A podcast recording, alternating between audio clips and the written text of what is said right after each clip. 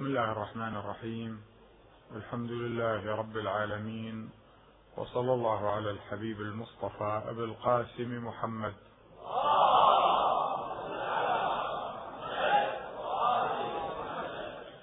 صلى الله عليه وعلى آله الطيبين الطاهرين. ما لنا والخطوب تعدو علينا. ما لنا والخطوب تعدو علينا كل يوم مفوقات نصولا فكأنا للنائبات خلقنا لا نرى للفرار عنها سبيلا. أنا جلد أنا جلد على نزول الرزايا ولئن هدت الجبال نزولا. وإذا سامني الزمان اختبارا لرزاياه قلت صبرا جميلا.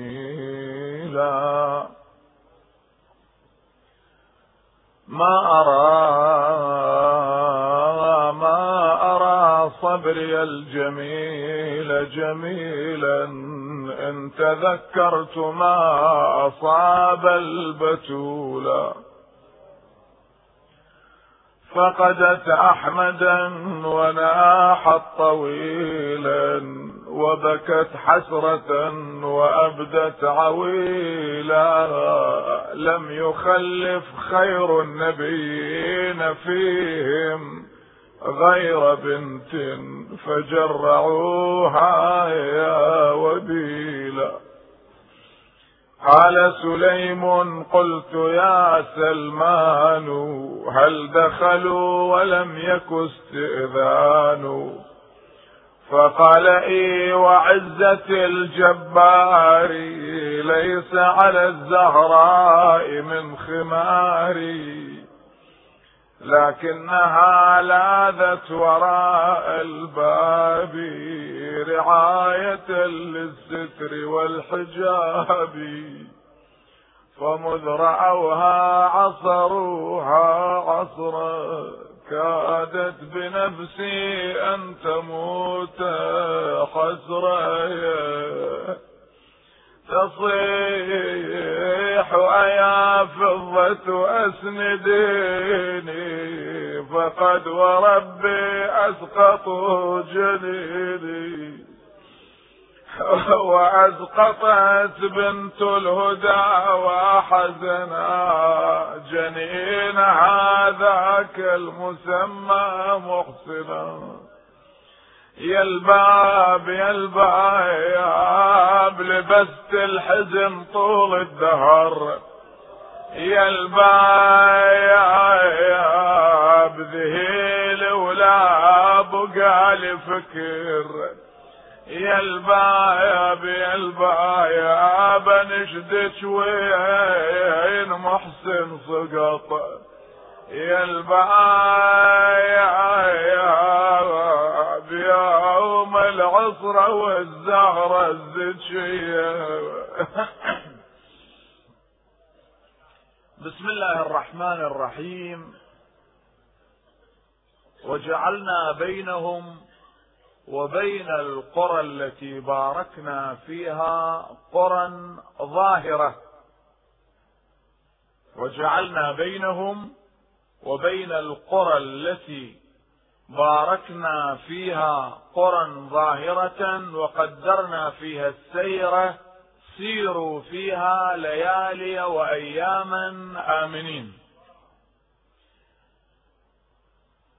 القرآن الكريم له ظهر وبطن. وظاهره أنيق وباطنه عميق. ويحتاج القرآن الكريم لمعرفته منا نحن أو نحتاج لمعرفتنا للقرآن بعد نظر وقوة فطنة وتقوى ويقين وإيمان وتأمل وتدبر في الآيات المباركة. كل هذا على أن يكون المنطلق من أهل البيت صلوات الله عليهم أجمعين. وإلا لا بعد نظر ولا تأمل ولا تدبر إذا لم يكن المنطلق من أهل البيت لأن أهل البيت هم أهل القرآن. وهم عدل القرآن والقرآن نزل في بيوتهم ولا يعرف القرآن إلا من خوطب به. ما ممكن لو تقلب الشرق والغرب ما تحصل واحد على المدارس اللي موجودة في العالم يفسر لك القرآن مثل أبي جعفر الباقر سلام الله عليه وأبي عبد الله الصادق صلوات الله عليهم أجمعين. يجب أن تنطلق إلى بيت علي وفاطمة صلوات الله عليهما حتى نعرف القرآن. لأن الإمام الباقر روحي له الفداء يقول كلمة وكلكم تتأملون هذه الكلمة. يقول ليس أبعد شيء ليس أبعد من عقول الرجال من القرآن الكريم. ليس شيء أبعد من عقول الرجال من معرفة القرآن. ما في شيء. إن الآية اسمع هذا يقول إن الآية تأتي فيكون أولها في شيء ووسطها أو أوسطها في شيء آخر وآخرها في شيء آخر. وهي آية واحدة. فمن يعرف هذا المعنى حبيبي؟ من يتأمله؟ الإنسان عندما يأتي ويلاحظ.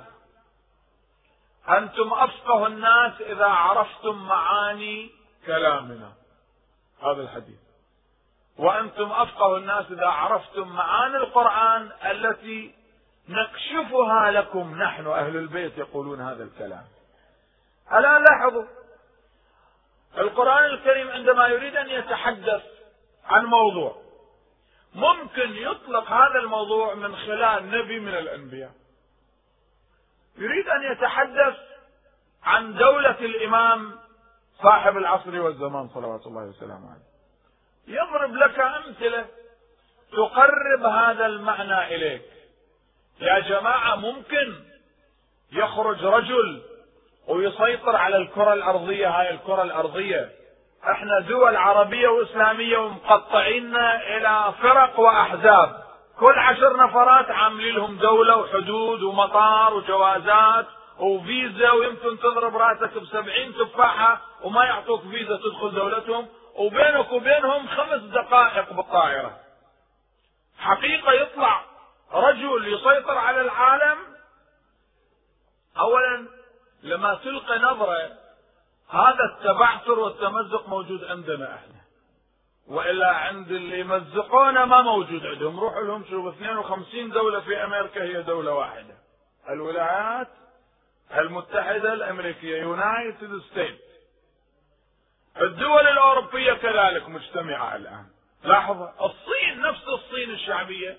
إذا تدرسون الصين بالذات لاحظوا كم دولة في الصين. الهند كم دولة وكم قصبة وكم ناحية وكم قضاء وكم محافظة وكم قوم وكم دين وكم لغة. كلهم دولة واحدة. هذا الشيء موجود الآن. لكن زققونا ثقافة معينة بحيث حتى إذا تتكلم مع مثقفين أو كذا تتحدث مع طبقة مثقفة تقول لهم يمكن العالم الإسلامي يتوحد ويصير دولة واحدة يستغرب من عندك. كيف يعني تصير دولة واحدة؟ طيب مو أنت شايف بعينك في 52 دولة صايرة دولة واحدة اسمها أمريكا. فيعني كيف دولة صاروا دولة واحدة و52 دولة؟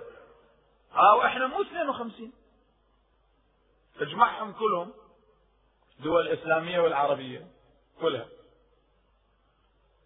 تطلع من نيويورك إلى لوس أنجلوس إلى كاليفورنيا. تطير من نقاط أحيانا ثمان ساعات بالطائرة. في أمريكا وأنت في دولة واحدة ثمان ساعات. الآن بالعالم الإسلامي عندك نقطة ثمان ساعات تطير فيها بالطائرة حتى توصل إلى دولة أخرى. وينها موجودة؟ أخذ الخارطة اضربها في العالم الإسلامي. من اي نقطة إلى نقطة ثمان ساعات طيران ما عندك ثمان ساعات طيران في كندا كذلك. تطلع كندا من مونتريال إلى كالجاري سبع ساعات بالطائرة بالجو طاير سبع ساعات هالقارة كلها اسمها كندا. لاحظوا شلون؟ لكن إحنا ولله الحمد تشوف. سبحان الله يعني هذا اللي يحصل له فيزا ويسافر مثلا إلى دولة أخرى. وين الدولة الأخرى؟ بينك وبينها. قلت لك عشر دقائق أحيانا عشرين دقيقة بالسيارة. فلازم يعملون لك مهرجان يسلمون عليك. الحمد لله الحمد لله بالخير والبركة. حصلت لك فيزا الحمد لله رب العالمين. والعيون تلصلص عليك. شلون حصلت الفيزا؟ من جبت هاي الفيزا. شوف شوف القضية وين. أنا بس ألفت لأنه الإنسان أحيانا ما يلتفت إلى هذه الأمور أبدا. الآن ما علينا بهؤلاء لأن الأصل في القضية أن الأرض واحدة الأصل الأصل. شوف ما عندنا أصول إحنا بالفقه باللغة بالكذا. هناك أصل أصول يقول لك الأصل الإباحة الأصل الحلية يعني الأشياء كلها حلال الأشياء كلها مباحة حتى يأتي نص يحرم هذا الشيء. فتعود إلى الأصل. لماذا هذا حلال السكر؟ في حديث يقول لك السكر حلال الأصل أنه حلال ما يحتاج تبحث عن حديث. لأن إذا حرام لازم تبحث عن حديث. إذا جاء شخص وقال لك هذا حرام قل له أعطيني حديث. تعود إلى الأصل الأصل ما في شيء. تمام ولا مو تمام؟ الأصل الكرة الأرضية واحدة. الذين توفاهم الملائكة ظالمي أنفسهم قالوا فيما كنتم؟ قالوا كنا مستضعفين في الأرض. قالوا ألم تكن أرض الله واسعة فتهاجروا فيها؟ هذا الأصل. لكن إذا ملئت الأرض ظلما وجورا شوف شلون؟ تصير سفينة تحمل شبان منطلقين وين إلى أستراليا وتقف على ضفاف هذه الدولة. وين هذه أستراليا؟ ذولا جايين ضيوف عندكم. زين نزلوهم عندكم لا تعطوهم فيزا. بس نزلوهم. لا ما مستعدين ينزلوهم وذول أهل السفينة متواعدين معهم. قالوا لهم نوصلكم إلى شواطئ أستراليا وهناك. إذا ما إذا ما قبلتكم لازم تنزلون. هناك محل نزولكم. وين ننزل؟ وهذه أسماك القرش والبحر. لا هناك لازم تنزلون. أنتم أعطيتوا كلام. والنتيجة؟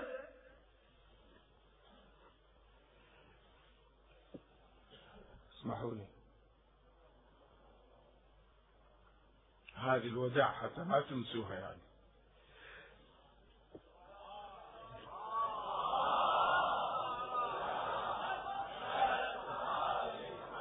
هاي الصلوات حلوة لكن إذا على كل عطسة صلوات راح نسوي يعني ما راح نقرأ كل شيء لأنه عطساتي الليلة ما راح تخلص وياكم. بارك الله فيكم. وهي ال... هو ما أدري نوع من الحساسية من بعض الأشجار ولا زكام ما أدري. لكن هو صحة وعافية لأن الرسول صلى الله عليه وسلم يقول الزكام أمان من الجنون والجذام والبرص. ويقول عجبت لقريش تتهمني بالجنون وأنا أزكم في الشهر مرتين. الرسول يقول. فالزكام حقيقة أمان وصحة وعافية لأن الله سبحانه وتعالى ركب جسم الإنسان تركيبة خاصة. الآن لاحظوا اي بس خليها بعدين الآن بحفظها خاصة شوف المسائل كيف يا أحبابي. يأتي القرآن الكريم نترك السفينة هاي الجماعة اللي طاحوا في البحر اتركهم. يأتي القرآن الكريم يصور لك صور أن الكرة الأرضية واحدة وحكمها واحد. يبين لك أن ذي القرنين أو ذي القرنين انطلق في الكرة الأرضية من مغرب الشمس إلى مطلع الشمس يعني من الغرب إلى الشرق. كل الكرة الأرضية أخذها وكان يحكمها ذي القرنين وهذا تقرأه في سورة الكهف. ويسألون ويسألونك عن ذي القرنين قل سأتلو عليكم منه ذكرى. إنا مكنا له في الأرض في الأرض. وآتيناه من كل شيء سببا فأتبع سببا حتى إذا بلغ مغرب الشمس وجدها تغرب في عين حمئة. ووجد عندها قوم إلى آخر الآيات. بعدين حتى إذا بلغ مطلع الشمس بعد ذلك انطلق في العمق حتى إذا بلغ السدين. فهذا نبي من الأنبياء وإذا لم يكن نبي فهو في مصاف الأنبياء وعداد الأنبياء. حكم الكرة الأرضية. وحل المشكلات اللي اليوم موجودة في الأرض. مشكلة الظلم ومشكلة الفقر ومشكلة الجهل. وضع لها حل جذري. أول مجتمع كان فيه ظلم قال أما من ظلم فسوف نعذبه ثم يرد إلى ربه فيعذبه عذابا نكرا. المجتمع الثاني مشكلة الفقر حلها أيضا وضع لها حل. المجتمع الثالث الجهل وكان يتعرض لاختراق عسكري وثقافي. حتى إذا بلغ بين السدين وجد من دونهما قوما لا يكادون يفقهون قولا قالوا يا ذا القرنين إن يأجوج ومأجوج مفسدون في الأرض. هؤلاء يدخلون علينا كل سنة. يدمرون شبابنا وأولادنا ومزارعنا ومحاصيلنا وبساتيننا ويخرجون فوضع لهم حل. إذا هذا المثلث البغيض الذي أضلاعه الظلم والفقر والجهل اليوم مثلث بغيض على الأرض ظلم وفقر وجهل. القرآن الكريم وضع لنا صورة رائعة لأحد الأنبياء كيف قام بالحل الجذري لهذه القضية. والبشرية ما تستطيع أن تحل الظلم لأن واحد ظالم يحل الظلم شلون يحل الظلم يعني؟ ها؟ وإذ ابتلى إبراهيم ربه بكلمات فأتمهن قال إني جاعلك للناس إماما. قال ومن ذريتي قال لا ينال عهد الظالمين لأن الإمام عادل إنما جاء الإمام لرفع الظلم فكيف يكون هو ظالم؟ إذا هو ظالم معناه خلص الظلم بس وهذه الآية أعظم دليل على عصمة الأئمة وعصمة الأنبياء. أعظم دليل. يعطي صورة أخرى الصورة الأخرى ما هي؟ سليمان بن داود. الآن هذا ذو القرنين جيوش وأسباب رهيبة ومنطلق مسيطر على الكرة الأرضية يحكمها. يأتي بشيء آخر حتى يقرب لك صورة دولة الإمام المهدي صلوات الله وسلامه عليه.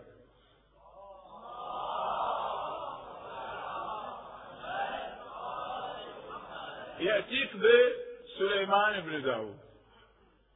سليمان بن... نحن نعرف أن الملك أي ملك من الملوك عرشه في القصر يكون. سليمان عرشه على الهواء. البساط في الهواء كان وعرش سليمان على الهواء.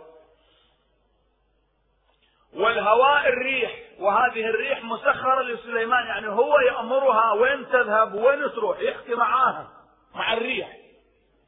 غدوها شهر ورواحها شهر. يعني في الصباح تنطلق مسيرة شهر. كامل هوية سويعات قليلة. مساحة ومسيرة شهر ومسافة شهر تقطعها في سويعات في الصباح غدوها يعني الغداة في الصباح ورواحها في العشاء بالليل أيضا. سويعات بالليل والنهار هو يجري بساطه وعرشه على الهواء. ويمر ويسمع النملة تتكلم بالوادي. صوتها يسمعه وهو في الجو طاير. نملة تتحدث حتى إذا أتوا على وادي النمل قالت نملة يا أيها النمل ادخلوا مساكنكم لا يحطمنكم سليمان وجنوده وهم لا يشعرون. فتبسم ضاحكا من قولها. لماذا؟ لأنها أكدت عصمته لأنها قالت وهم لا يشعرون. يعني هذا نبي وإمام عادل لا يخرج منه لا يظهر منه ظلم لكم أيتها الرعية. فتبسم ضاحكا من قولها وأحضرها لأن يعرف رقمها ومنو هي وين في لحظة واحدة أحضرها ما طلب عرش بلقيس في لحظة واحدة. أقل من طرفة عين جاء به آصف بن برخيا وهو وزيره. جاب عرش بلقيس وأحضر. قال أيكم يأتيني بعرشها؟ الهدهد! أتأخر! طلع هكذا شاف الهدهد ما موجود. هذا الملك العظيم. لاحظوا؟ لاحظوا؟ زين؟ يسمع النملة يحكي مع الهدهد يطلب عرش ملكة في سبع في صنعاء في اليمن. يأتون بعرشها قبل أن تطرف عين سليمان. فأنتم لاحظوا؟ لاحظوا هالأمور هذه كلها. طلع شاف الهدهد ما موجود. قال ما لي لا أرى الهدهد أم كان من الغائبين لو عذبه اجى الهدهد. وشايل رأسه ونافق نفسه ووقف أمام سليمان.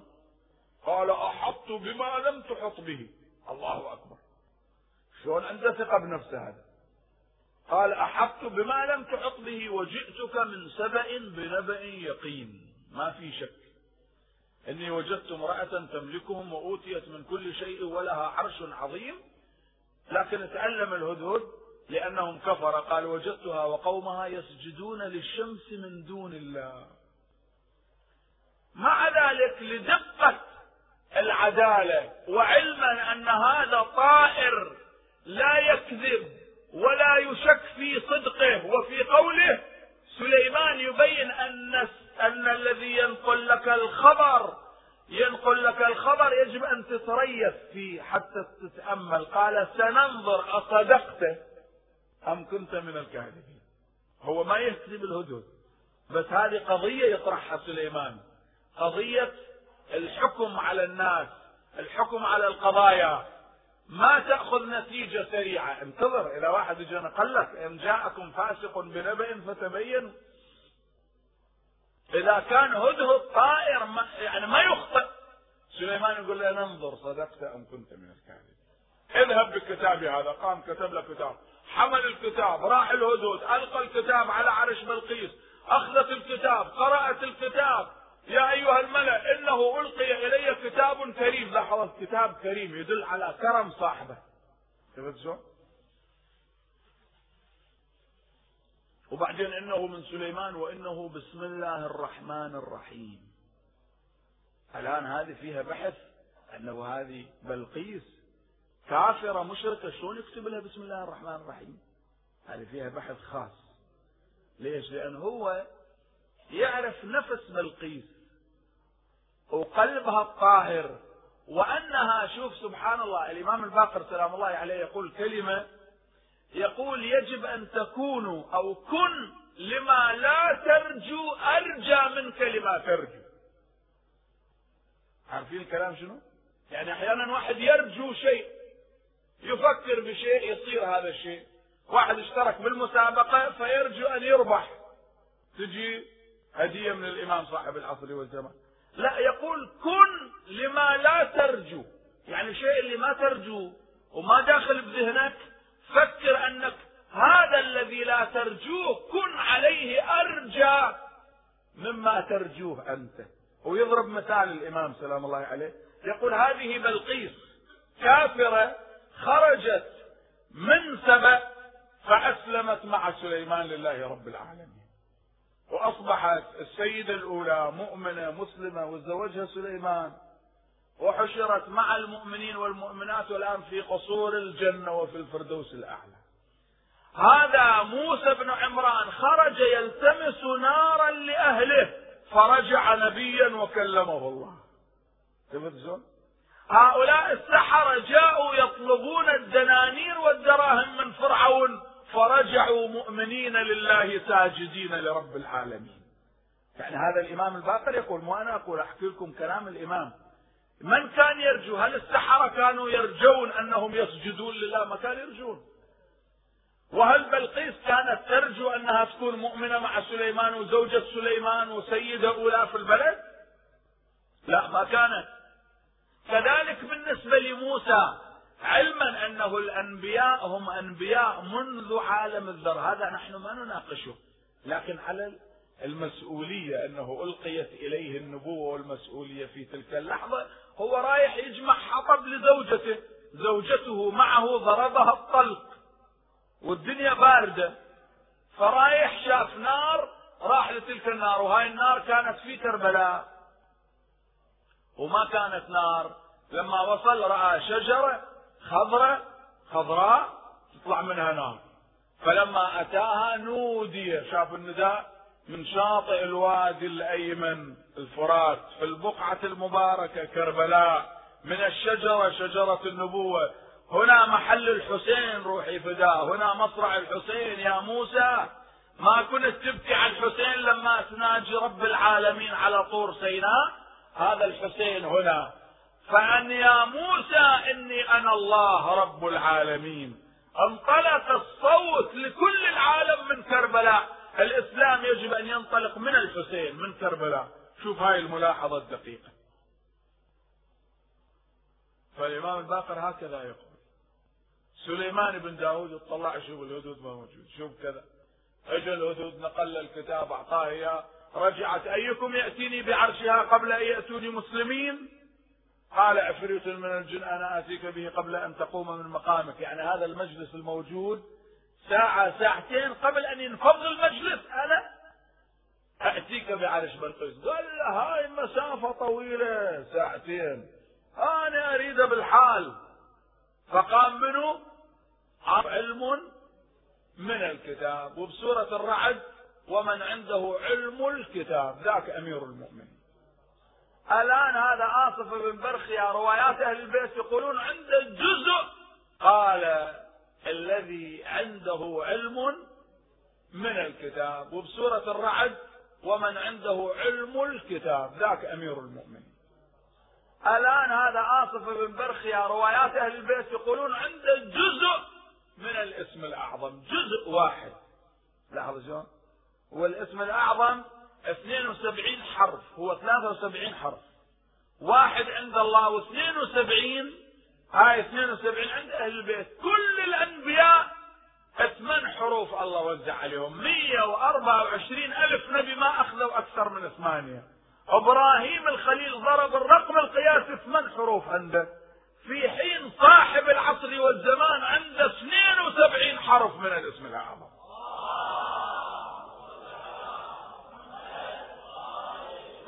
وهاي الملاحظة غير ذاك المعنى اللي أنا ذكرت لكم إياه. ذيك حروف العلم الأبجدية اللي 27 حرف للعلم اثنان منهما كل الأنبياء إلى اليوم لم يخرج من العلم سوى حرفين.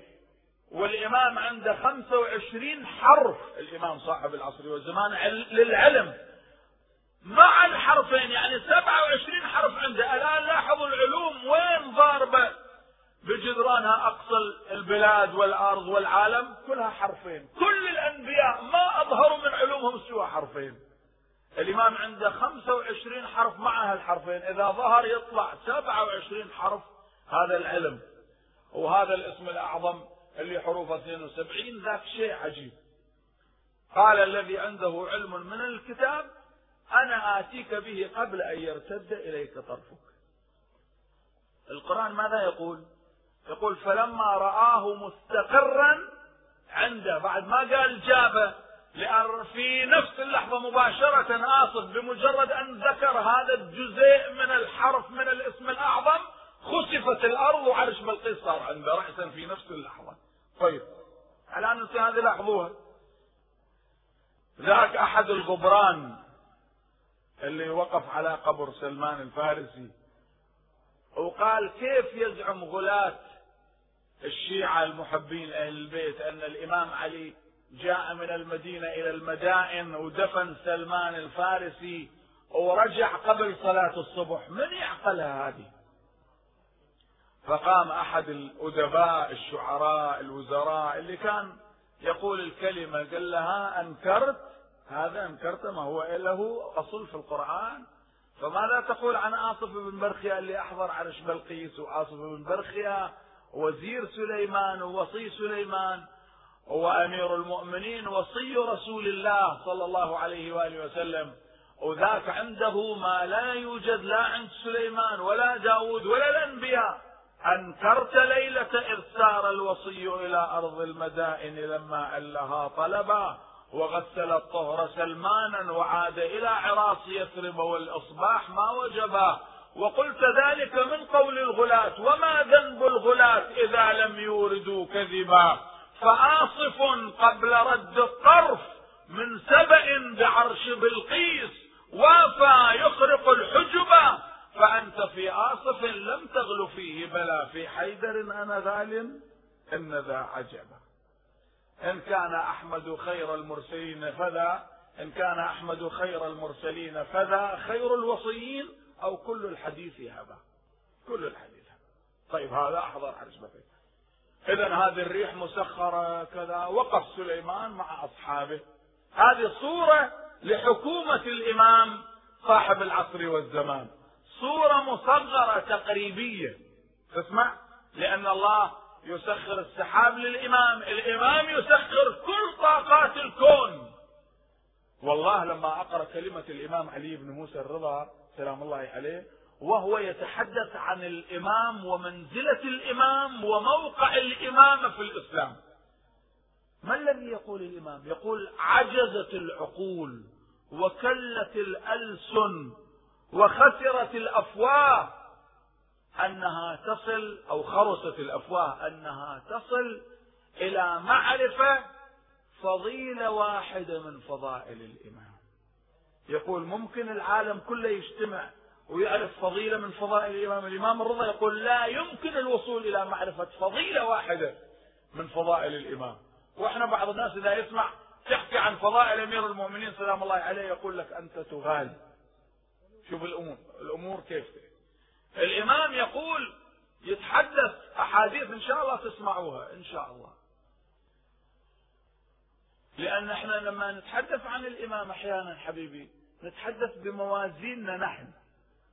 بموازيننا. بينما رب العالمين لما يذكر لك الإمام يذكر الإمام بموازينه هو. وفرق بين موازين المخلوق وموازين الخالق. شوف هذا المعنى اللي يجب أن تلتفت إليه. التفت سليمان إلى أصحابه ذات يوم قال لهم إن الله أعطاني ملكا لا ينبغي لأحد من بعدي هذا من بعدي. هذا الملك العجيب اللي أعطاني إياه. هذه لا ينبغي لأحد من بعدي ما تطبق على صاحب العصر والزمان. هذه القضية مثل قضية يا مريم إن الله اصطفاك وطهرك واصطفاك على نساء العالمين والزهراء سيدة نساء العالمين. فهي سيدة نساء عالم زمانها. من بعد إشارة إلى الذين يأتون من بعده في حدود معينة وقضايا معينة. أما قضية الإمام صاحب العصر والزمان الإمام المهدي روحي له الفداء قضية عالمية. هو سليمان كان يبشر بها داود يبشر بها الأنبياء كلهم يبشرون بها. فقال سليمان لأصحابه وقد أمر الجن أن يبنوا له غرفة من القوارير في قصر شاهق عظيم. قال لهم إن الله سخر لي الريح والجن والإنس والطير والوحش وعلمني منطق الطير وأعطاني هذا الملك العظيم ووالله إني ما تم لي سرور يوم واحد إلى الليل. ما شفت سرور من الصبح لليل يستمر عندي.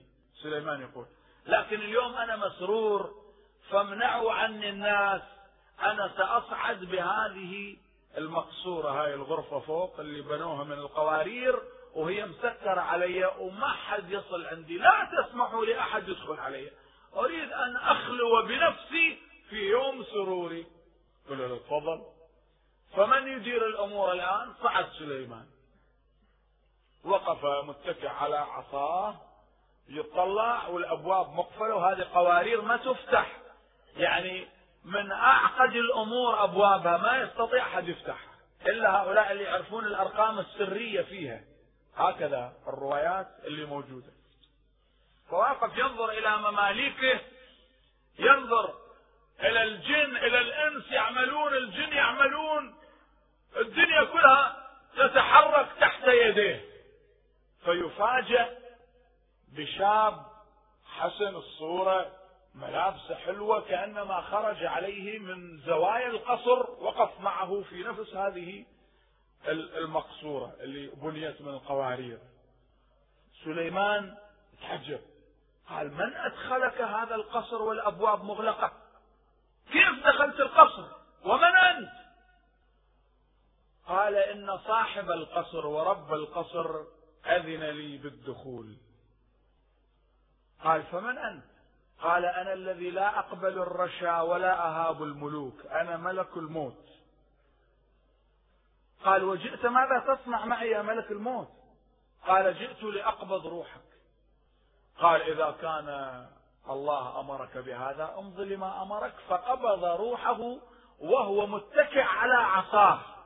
فبقي متكئا على عصاه. أبو جعفر الإمام الباقر سلام الله عليه يقول بقي سنة كاملة متكئ على عصاه وواقف والجن والإنس والناس كلهم يحسبونه ويقدرونه أنه حي فيشتغلون الجن. كل ما يطلعون عليه يشتغلون أكثر. بسرعة بسرعة بسرعة بسرعة. إلى أن قامت طائفة من الطوائف. قالوا تعالوا. إذا هذا ربنا. صار له سنة لا يأكل لا يشرب لا ينام. واقف يطلع علينا. فتعالوا نعبده. هناك أرسل الله الأرضة هاي الأرضة الصغيرة اللي لا فجاءت هذه الأرضة ووصلت إلى منسأته. المنسأة هي العصا اللي كان واقف عليها. ودخلت في جوفها فأكلت جوفها فانكسرت العصا فخر سليمان على وجهه من القصر. لاحظوا فلما قضينا عليه الموت ما دلهم على موته. الدليل اللي دل الجن والإنس والعالم هاي الأرض الصغيرة هاي من جنود الله. فلما قضينا عليه الموت ما دلهم على موته إلا دابة الأرض تأكل من سعته. المنسأة هي العصا. فلما خر فبينت الجن أن لو كانوا يعلمون الغيب ما لبثوا في العذاب المهين. التفتوا للتعبير الدقيق. وإذا هنا المسألة هذه الأرض شكروها الجن. إجوا يشكرون من عندها قالوا لها اسمعي ما دام أنت إجيتي وخلصتينا من هالورطة هذه وأكلت العصا فإحنا دائما حاضرين معك. أينما تكونين نحضر لك ما يطين ولذلك لا تكاد توجد بمكان إلا ومعها ماء وطين. لاحظوها؟ لو في قصر منيف كل قوارير تشوف هناك ماء وطين تتعجب من أين جاء؟ الجن يحضروا لي إياها. طيب هذه صور لدولة الإمام سلام الله عليه لفكرة الإمام المهدي عجل الله تعالى فرجه الشريف أنه كيف يحكم العالم. الإمام أفضل من سليمان أفضل من ذي القرنين أفضل من الأنبياء. لأنه كجده رسول الله صلى الله عليه وآله وسلم ورسول الله خاتم الأنبياء وأشرف الأنبياء وأفضل الأنبياء. لكن هذه الصور عندما تأتينا نأخذ.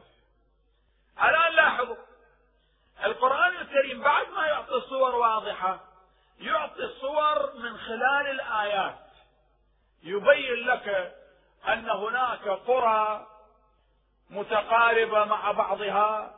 على ضفتي النهر على ضفتي الشارع على ضفتي المكان بساتين ممتدة كلها فاكهة من أرقى أنواع الفواكه يمشي فيها الراكب عشرة أيام. عشرة أيام الراكب يمشي تحت ظلال هذه البساتين والفواكه. الأنهار تجري عيون الماء فقالوا هؤلاء أصحابها وأهلها كفروا بهذه النعمة. فلما كفروا بهذه النعمة ها بدل الله سبحانه وتعالى نعمتهم وذهبت الأنهار والأشجار وكلها راحت. هذه صورة للحياة الدنيا. صورة للحياة. أن الإيمان كيف يصنع الحياة الطيبة العيش الطيب. الذنوب ماذا تصنع؟ تحطم وتدمر فتمتلئ الأرض ظلما وجورا. إذا امتلأت عدلا وقسطا نفس الصورة الأولى اللي يعرضها القرآن الكريم لقد كان في سبأ. لهم مسكن مسكنهم يعني مكانهم اللي هم فيه لمسكنهم آية. ما هي الآية؟ قال جنتان عن يمين وشمال. هذه جنتان ماشية يمشي فيها الراكب عشرة أيام. كلوا من رزق ربكم واشكروا له. بلدة بلدة طيبة ورب غفور. فأعرضوا فأرسلنا عليهم سيل العرم يعني السيل العظيم. وإذا سد عندهم هذا السد بناه لهم سليمان بن داود نفسه. وأجرى خليجا من البحر إلى الهند. وهذا الخليج ماؤه عذب حلو بارد لطيف. فقاموا هؤلاء بكفران النعمة التي تركها سليمان ابن داود اللي حكينا عنه الآن. هناك شوف لاحظوا يا أحبتي الآن كنا نتحدث عن الأرضة الصغيرة هذه كيف راحت إلى عصا سليمان وأكلتها أكلت جوفها فانكسرت العصا. الآن هذا السد المنيف العظيم الذي بناه سليمان وبناه الجن سلط الله عليه فأرا جرذ فأر كبير نوع من الفأر. وإذا ناس يرون هذا الفأر يقتلع الصخور العملاقة ويلقي فيها في الماء. فقسم عقال فيهم عرفوا فهربوا من المكان شردوا والقسم اللي بقوا وإذا انهد هذا السد مرة واحدة وجاءت الفيضانات. الآن ما تلاحظون في فيضانات وسيول وكذا؟ شايفين ولا ما شايفين؟ فيها معاني يعني. راحت هذه الجنات والبساتين كلها راحت قمرت الآن هالصورة هذه يا أحبتي. القرآن يأخذها يبين لنا أن القضية ليست قضية أهل سبأ وصنعاء. وهاي الجنة البستان والسد انهدم وكذا. إنما هذه إشارات. من يقول عنها إشارات أهل البيت؟ هذه رموز أيضا. صح كان سد موجود وانهدم وأرسلنا عليهم سيل العرم هذه إشارات موجودة. لكن لاحظوا الآيات التي جاءت بعدها. يقول وجعلنا بينهم وبين القرى هنا ما تقصد فيها ما تعني أنه قرية هذه موجودة أمام عينك تشوفها. إنما يعني أهل القرى. واسأل القرية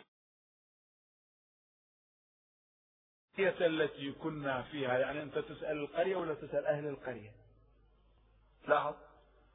أو القرية التي عتت عن أمر ربها. وتلك القرى أهلكناهم. لازم يقول أهلكناها. لا قال وتلك القرى أهلكناهم. اذا القرى يعني الناس. فهنا وجعلنا بينهم وبين القرى التي باركنا فيها قرى ظاهرة.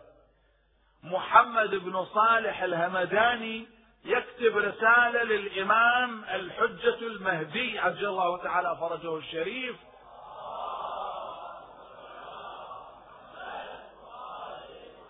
فيسأله يقول سيدي هذه القرى التي باركنا فيها ما تفسير هذه الآية والقرى الظاهرة. فيأتيه الجواب من الإمام صلوات الله وسلامه عليه. يقول له أعلم أن القرى التي باركنا فيها يقول الله عنها هي نحن أهل البيت.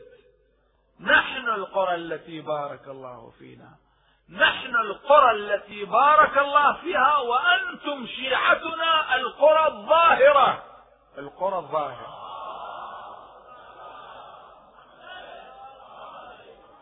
فنحن القرى الظاهرة يا حبيبي. ظهور الحق ما يقول ليظهره على الدين كله؟ بعد ذلك يقول سيروا فيها هذا السير فيه تأويل أيضا وفيه عمق وهو العلم أن هناك نقل من شيعتنا ورسل ينقلون وفقهاء الشيعة ينقلون فكر أهل البيت إلى شيعتهم فهؤلاء الفقهاء هم القرى الظاهرة. هؤلاء مراجع الدين اللي يمضون حياتهم كلها في العلم وقال الباقر والصادق يقول الإمام هم القرى الظاهرة. ينقلون فكرنا وعلومنا وحديثنا إلى شيعتنا. سيروا يعني سير العلم. ليالي وأياما آمنين أي لا تشكوا في علومنا لأنها تخرج من منبع صادق.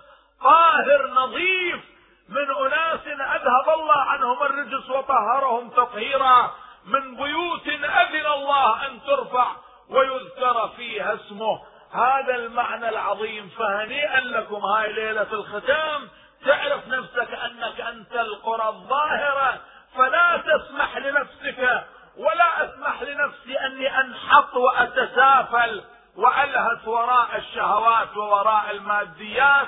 وأهل البيت جعلونا قرى ظاهرة لكل العالم ونحن شيعتهم ومحبيهم وننقل عنهم هذا النور إلى كل العالم. فالإمام القائم المهدي صلوات الله وسلامه عليه يقول نحن القرى التي بارك الله فيها وأنتم شيعتنا القرى الظاهرة. صلوا على محمد وعلى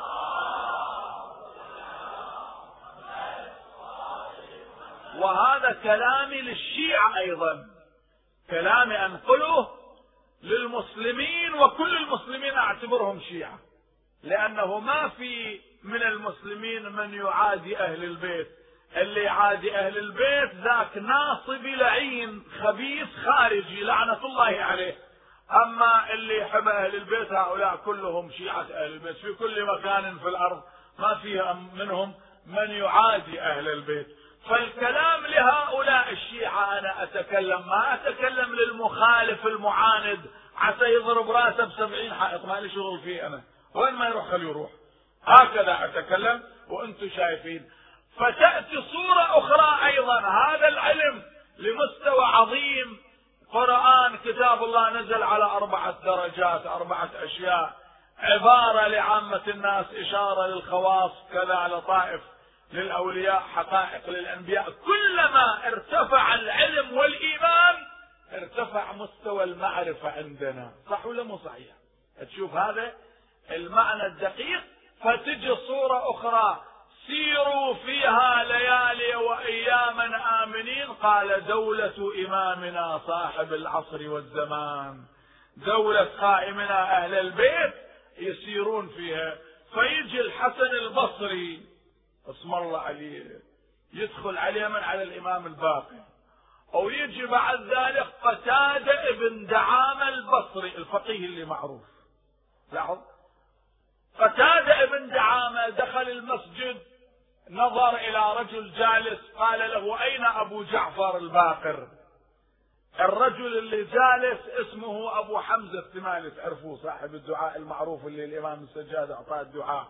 وهو رجل من أهل الكوفة ومن الثقات ومن أصحاب أهل البيت من أصحاب الإمام السجاد والإمام الباقر والصادق.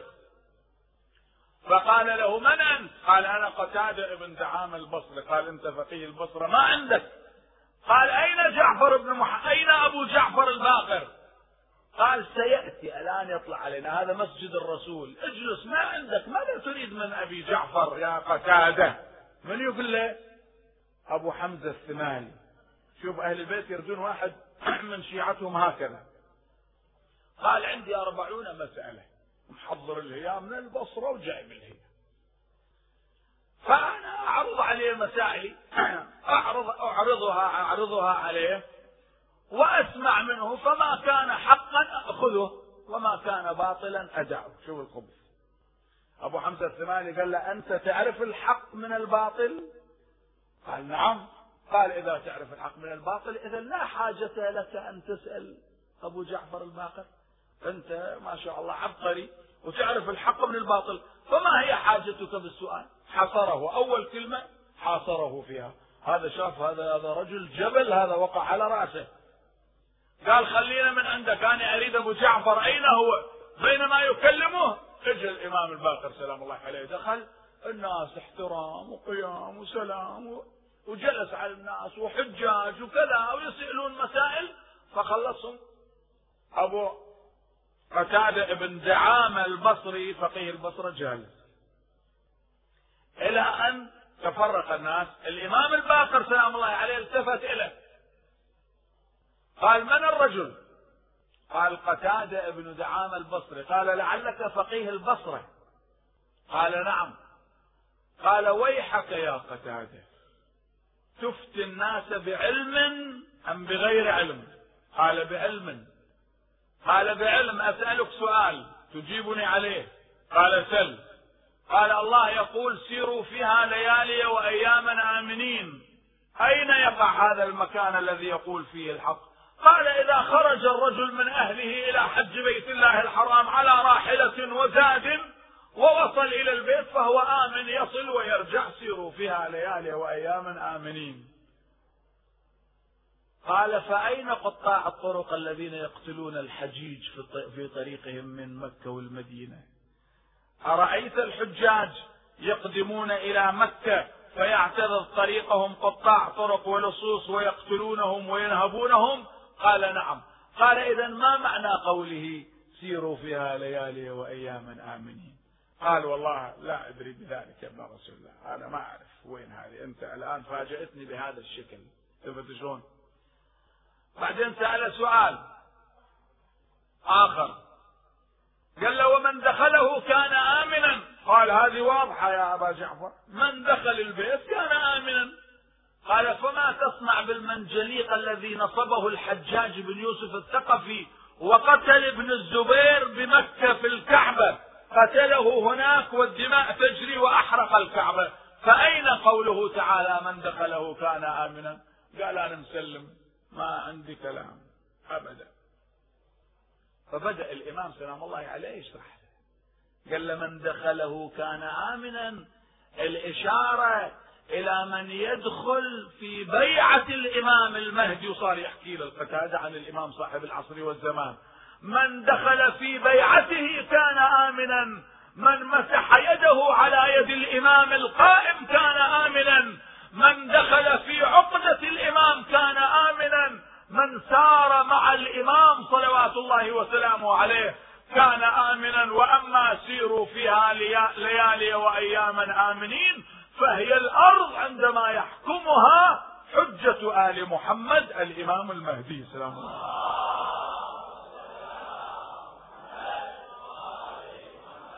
هذا المعنى يا أحبتي لاحظوا بعد ذلك الإمام قال يا قتادة إن الله سبحانه وتعالى يقول اجعل أفئدة من الناس تهوي إليهم ما قال إليه. يعني إلى أصحاب البيت إلى أصحاب إلى أهل البيت.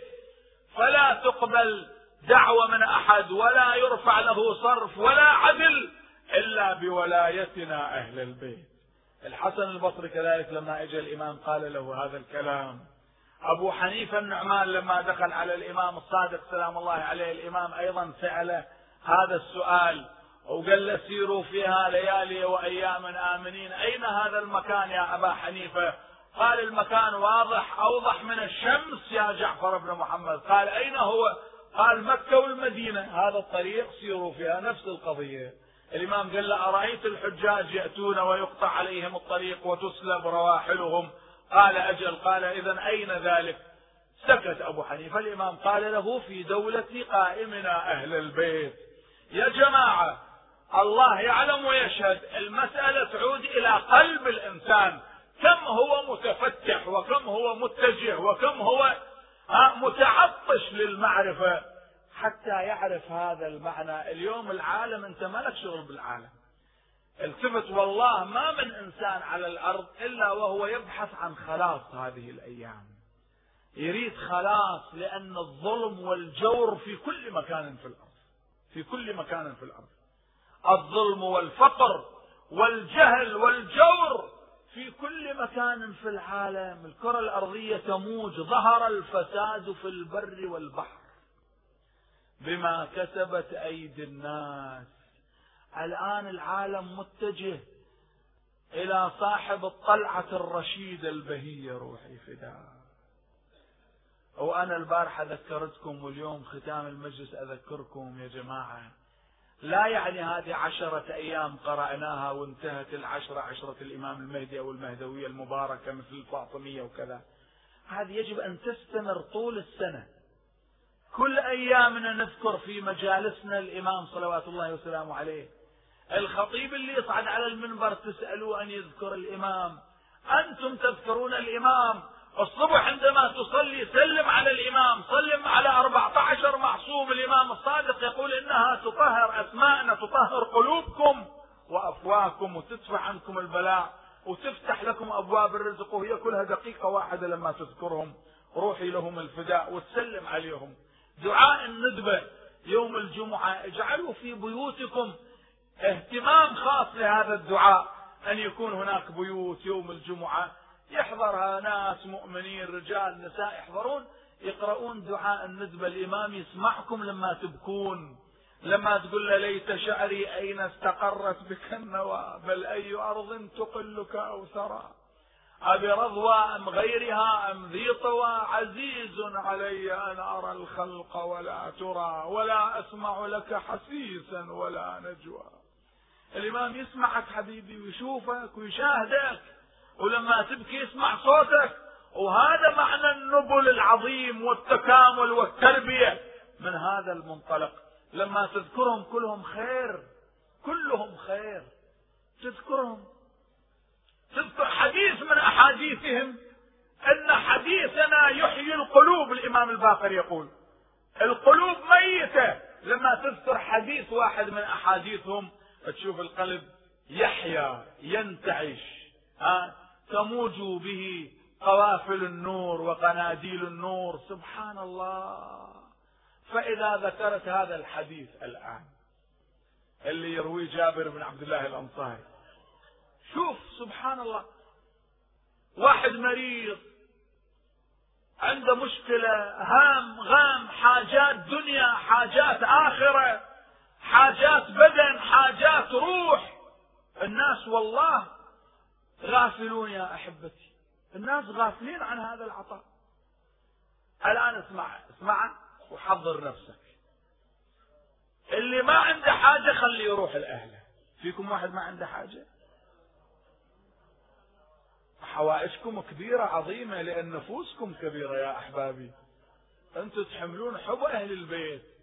أنتم شيعة آل محمد. نفوسكم كبيرة. وإذا كانت النفوس كبارا الإنسان إذا عنده نفس كبيرة حاجته كبيرة.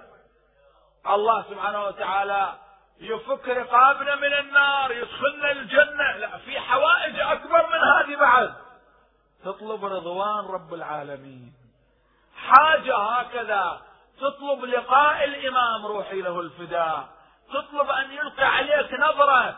تطلب أنك ترتفع إلى مستوى الأبدان إلى مستوى أصحاب الإمام. الإمام يخرج يحكم سبعة آلاف سنة. أنا هذه الرواية متمسك بها لأنه في روايات 309 سنين يحكم في روايات 70 سنة. لكن حتى الرواية التي تقول 70 سنة تطول في عهد الإمام المهدي سلام الله عليه ففي رواية سبعة آلاف سنة يحكم هذا الواقع والحق. والأعمار تطول الأمراض تنتفع في دولته الفقر يروح تحت حكومته الظلم والجور يذهب إلى غير رجعة. في الأخبار حتى الشيطان الإمام سلام الله عليه يقتل الشيطان أيضا. لأن الشيطان قال رب أنظرني إلى يوم يبعثون. الله ما قال له إلى يوم يبعثون. قال إنك من المنظرين إلى يوم الوقت المعلوم. فبعض الروايات عن أهل البيت وأنا أميل إليها بقلبي. تقول أن الإمام يقتل الشيطان فيبقى الشر فقط بالنفس. ونفس وما سواها فألهمها فجورها وتقواها. ف تحت ظل حكومة الإمام سلام الله عليه وحكمه ورعايته ورؤيته ونظره حتى الشر يقل أيضا ذاك اليوم الأرض تخرج خيراتها. إذا الأرض تخرج خيراتها العقول ما تخرج خيراتها. لذلك الإمام يضع يده على رؤوس العباد تكتمل عقولهم. والله اقرأوا في الكافي. أنا ذاك اليوم صار عندي سبق لسان يا أخوة. ذكرت لكم هذا الحديث من مات ولم يعرف إمام زمانه مات ميتة جاهلية. أنا كنت أريد أتحدث عن حديث آخر قلت لكم هذا ما موجود في كتب أهل البيت يذكره المخالف لكن هذا الحديث بعد ما نزلت لما نزلت انتبهت علما أني ذكرت حديث أقوى منه أيضا اللي ما يؤمن بإمام زمانه فهذا يموت ميتة كفر ونفاق. لكن الحديث من مات ولم يعرف إمام زمانه مات ميتة جاهلية هذا أهل البيت يذكروه وموجود بكتب أهل البيت وموجود في الكافي. فسبق لسان بس أنا تركتها قلت آخر ليلة أذكر الأخوة والأخوات فيها حتى تلتفتون إلى هذا المعنى لأن الله سبحانه وتعالى يبين يوم ندعو كل أناس بإمامهم. فهنيئا لك يا حبيبي هنيئا لك وعندك هذا الإمام العظيم. الناس الآخرين ما يلتفتون إلى المعنى والله اطلبوا من الله أن يوفقنا لصلاة الليل يا رب يا إلهي. صلاة الليل تصليها. تقرأ قرآن. ها اجعل لنفسك خلوة خلوة خلوة خاصة. ولو دقائق بينك وبين نفسك. استشعر الحزن. استشعر الحزن. موسى بن عمران يكلم الله يدعو. الله قال له يا موسى يا حبيبي يا موسى ادعني بصوت حزين. أود أن أسمع منك صوت حزين. تبكي خشوع. بكاء. هاي الدمعة اللي بالليل من خشية الله. هذه دمعة ما يعرف حجمها وثوابها حتى الملائكة. فإذا كانت الدمعة من أجل مصاب أهل البيت هذه ضمنها أيضا الدموع من خشية الله. لأن شفت بعض ناس كاتبين قطع على أبواب المآتم والحسينيات أن الدمعة من خشية الله ثوابها عظيم. فأنا قلت لأحد الأخوان قلت هذا الحديث جميل لكنه كلمة حق يراد بها باطل. يعني يقول له أنت تبكي على الحسين لازم تبكي من خشية الله. هو اللي ما يخشى الله ما يبكي على الحسين أساسا. لأن القلب العارف بالله تفيض عيناه من الدمع. وترى أعينهم تفيض من الدمع مما عرفوا من الحق. فالدمع على الحسين يجي الإمام الباقر روحي فداك يا أبا جعفر. يقدرها؟ ماذا يقول عنها؟ شنو كلامه؟ ها محمد بن مسلم لما قال للإمام الباقر قال سيدي والله إن محبتكم وولايتكم عندي أعظم من الدنيا وما فيها. قال له الإمام غضب الإمام. قال محبتنا وولايتنا. ها تقيسها بالدنيا أعظم من الدنيا وما فيها وما قيمة الدنيا. يا ابن مسلم إن الله بولايتنا أعطاك براءة من النار. إن الله بولايتنا أعطاك جنة عرضها السماوات والأرض. إن الله بولايتنا رضي عنك وأحبك. تقيس ولايتنا بالدنيا وما فيها. شنو قيمة الدنيا؟ ما قيمتها؟ هذا الإمام الباقر يريد يأدبنا. ويعلمنا. فلما يتكلم عن دمعة جده الحسين انت تجلس وتبكي على الحسين أو على مصاب أهل البيت أو على ذيك اللي كسروا ضلعها ها وشيعوها بليلة ظلمة. يقول إن الدمعه هذه على مصابنا لو وقعت على جهنم لأطفأتها. تتامل إن الدمعه والله إن الدمعه التي تجري على هذا الخد يا حبيبي هذا الخد ما تشوف النار ترفضه تقول له أنت ما أقبلك أنت عليك دموع الحسين. شلون أنا أقبلك؟ وهاي الدمعة توفق صاحبها للصلاة. يمكن متهاون بالصلاة وكذا لكن والله مجالس الحسين توفق للصلاة ولكل شيء.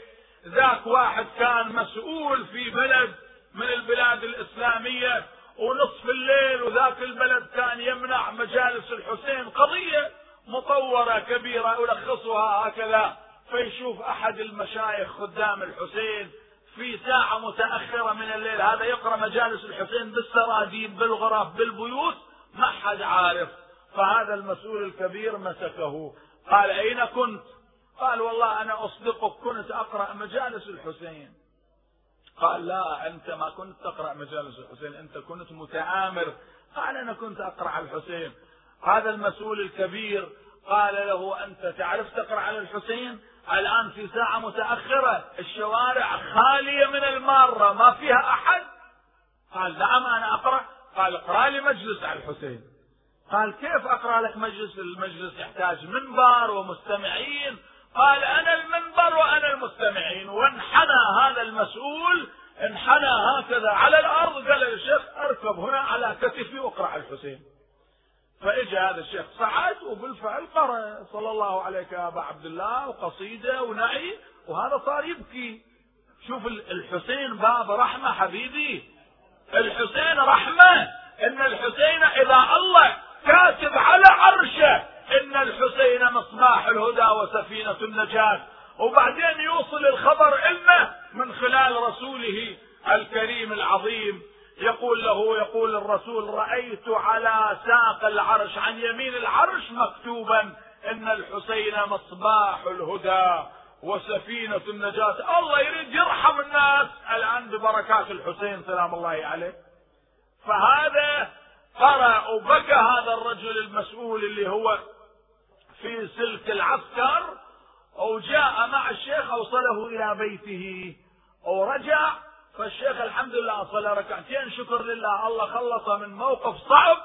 بعد ذلك صلاته واستمر بالدعاء والبكاء وصلاة الصبح وطلعت الشمس وإذا الباب تطرق. فتح الباب وإذا الشيخ هذا خادم الحسين يرى هذا المسؤول اللي هو في العسكر جاء إليه قال ما عندك قال جئتك تائبا يا شيخ.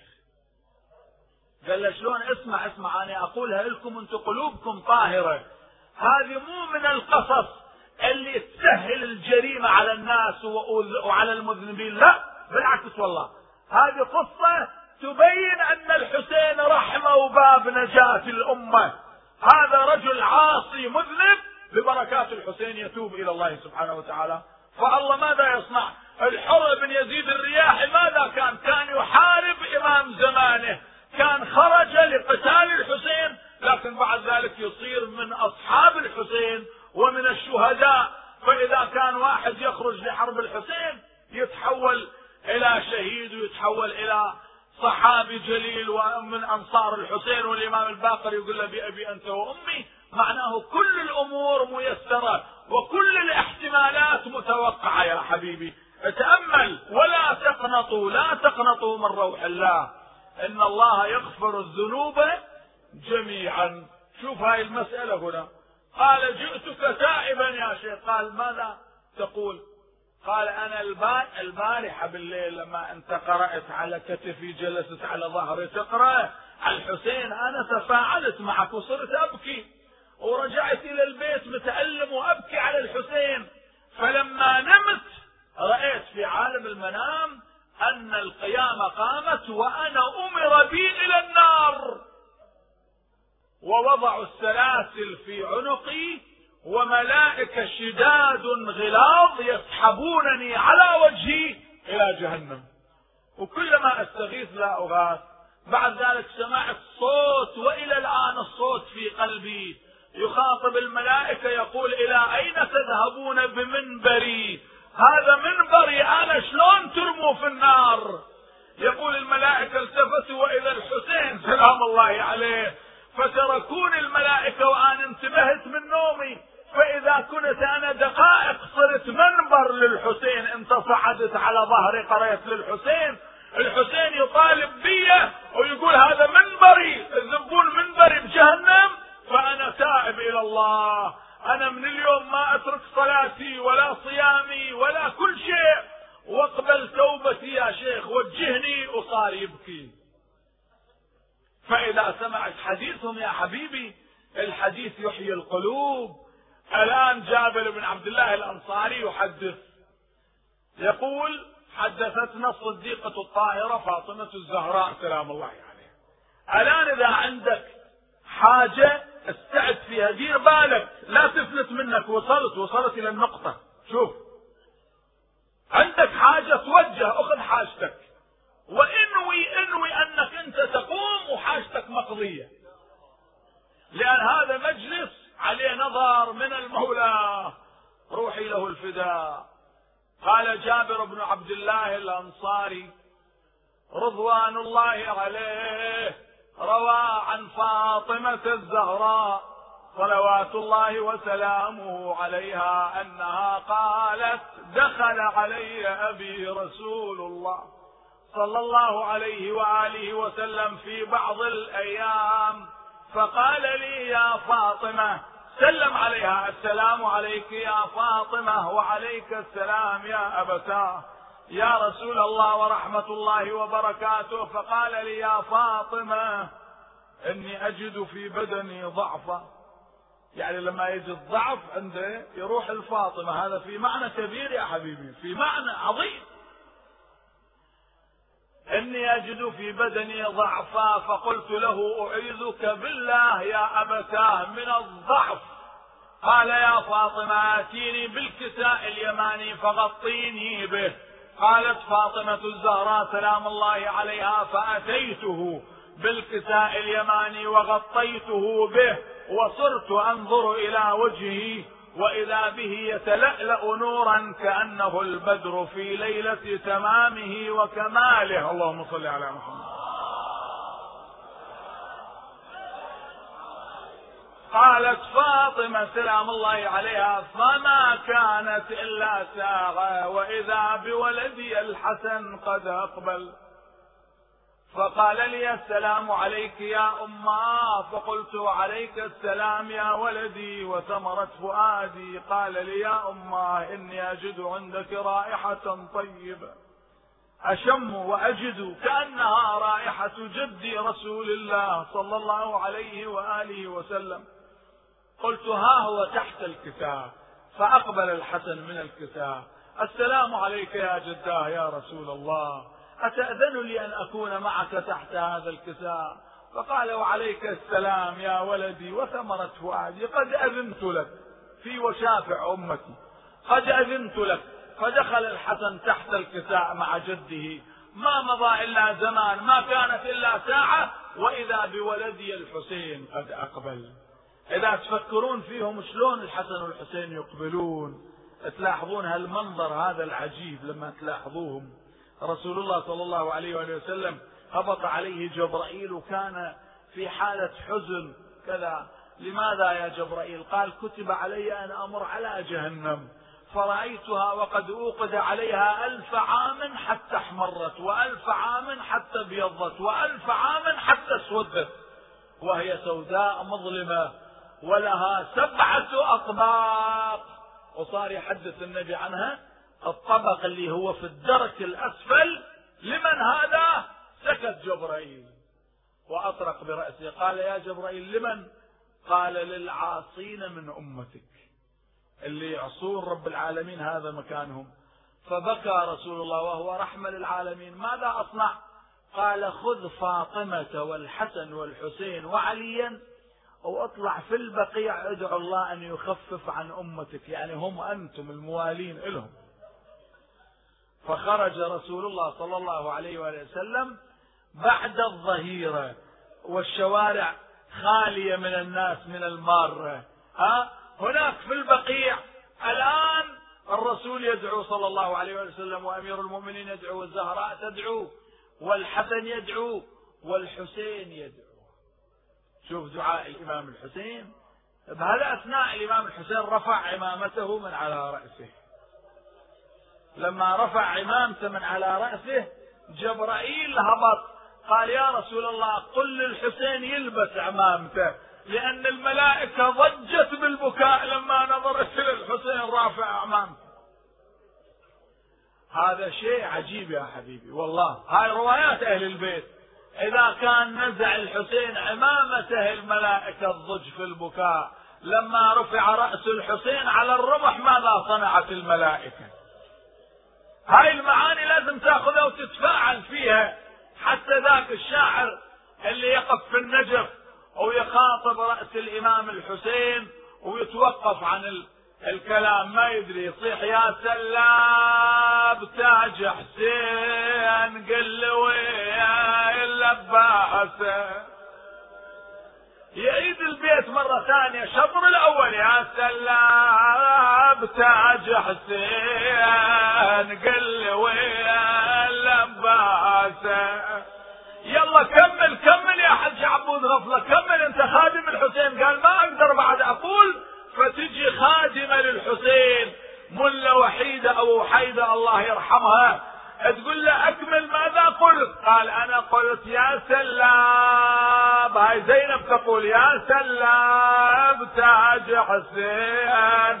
قل ويا اللباسة كملت هي يقلها التاج شلك بيه هذا على الرمح راسه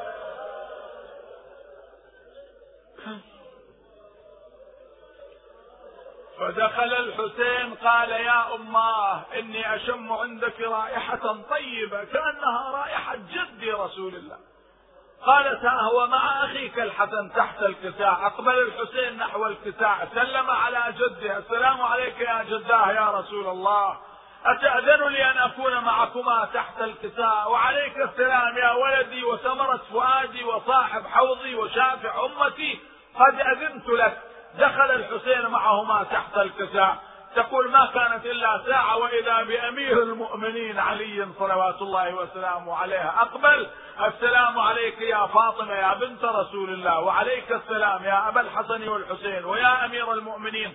قال لي يا فاطمة إني أجد وأشم عندك رائحة طيبة كأنها رائحة أخي وابن عمي رسول الله صلى الله عليه وآله وسلم. نعم ها هو مع ولديك تحت الكساء.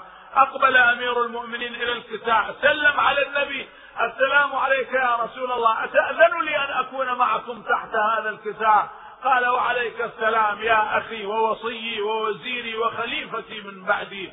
قد أذنت لك فدخل أمير المؤمنين معهم تحت الكساء يقول فدنوت من الكساء فقلت السلام عليك يا رسول الله. الله الزهراء سلم على أبوها اسمع اسمع. أتأذن لي أن أكون معكم تحت الكساء؟ نور عيوني إذا ما تدخلين ما يكتمل النصاب هنا. لازم تدخلين حتى الله يوحي إلى ملائكته وسكان سماواته ويقول لهم هم فاطمة وأبوها وبعلها وبنوها. فقال ادخلي يا ابنتي. دخلت الزهراء تقول لما اكتملنا جميعا تحت الكساء أخذ أبي رسول الله صلى الله عليه وآله وسلم بطرفي الكساء وأومأ بيده اليمنى إلى السماء وقال اللهم إن هؤلاء أهل بيتي وخاصتي وحامتي لحمهم لحمي ودمهم دمي يؤلمني ما يؤلمهم ويحزنني ما يحزنهم. أنا حرب لمن حاربهم وسلم لمن سالمهم. فاجعل صلواتك وتحياتك وبركاتك علي وعليهم وأذهب عنهم الرجس وطهرهم تطهيرا. قالت فاطمة صلوات الله وسلامه عليها فأوحى الله تأملوا التعبير مباشرة الخبر من الزهراء فأوحى الله عز وجل إلى ملائكته وسكان سماواته قال يا ملائكتي ويا سكان سماواتي وعزتي وجلالي. يعني انتبهوا حتى اليمين القسم اللي الله يقسم فيه عزة وجلال. انتمائك لأهل البيت يعطيك عزة وجلال في الحياة. حبيبي التفت وعزتي وجلالي أني ما خلقت سماء مبنية ولا أرضا مدحية ولا شمسا مضيئة ولا قمرا منير ولا بحرا يجري ولا فلكا تسري ولا فلكا يدور إلا لأجل هؤلاء الخمسة الذين هم تحت الكساء. فقال جبرائيل ومن هم يا رب؟ قال هم فاطمة. وأبوها وبعلها وبنوها. فقال جبرائيل يا رب أتأذن لي ما أنا خادمهم؟ أنا نازل بيت الزهراء أهز مهد الحسين. تسمح لي أنزل معهم؟ قال نعم قد أذنت لك. فهبط الأمين جبرائيل ووقف بإزاء الكساء. قال السلام عليك يا رسول الله. السلام عليك يا من اختاره الله. أتأذن لي أن أدخل معكم تحت الكساء إن الله أوحى إلى ملائكته وسكان سماواته. قال يا ملائكتي ويا سكان سماواتي وهذا الخبر مرة أخرى يجري على لسان جبرائيل للتأكيد مرتين. مرة الله يذكره ومرة جبرائيل هنا. إني ما خلقت سماء مبنية ولا أرضا مسحية ولا فلكا يدور ولا شمسا مضيئة ولا قمرا منير ولا بحرا يجري ولا فلكا تسري إلا لأجلكم ومحبتكم. وقد أذن لي أن أهبط إلى الأرض لأكون لكم سادسا. أتأذن لي أنت يا رسول الله أن أدخل تحت الكساء لأكون لكم سادسا؟ قال إنه نعم قد أذنت لك. تقول الزهراء سلام الله عليها فدخل جبرائيل معنا تحت الكساء وهو يتلو قول الله تعالى إنما يريد الله ليذهب عنكم الرجس أهل البيت ويطهركم تطهيرا.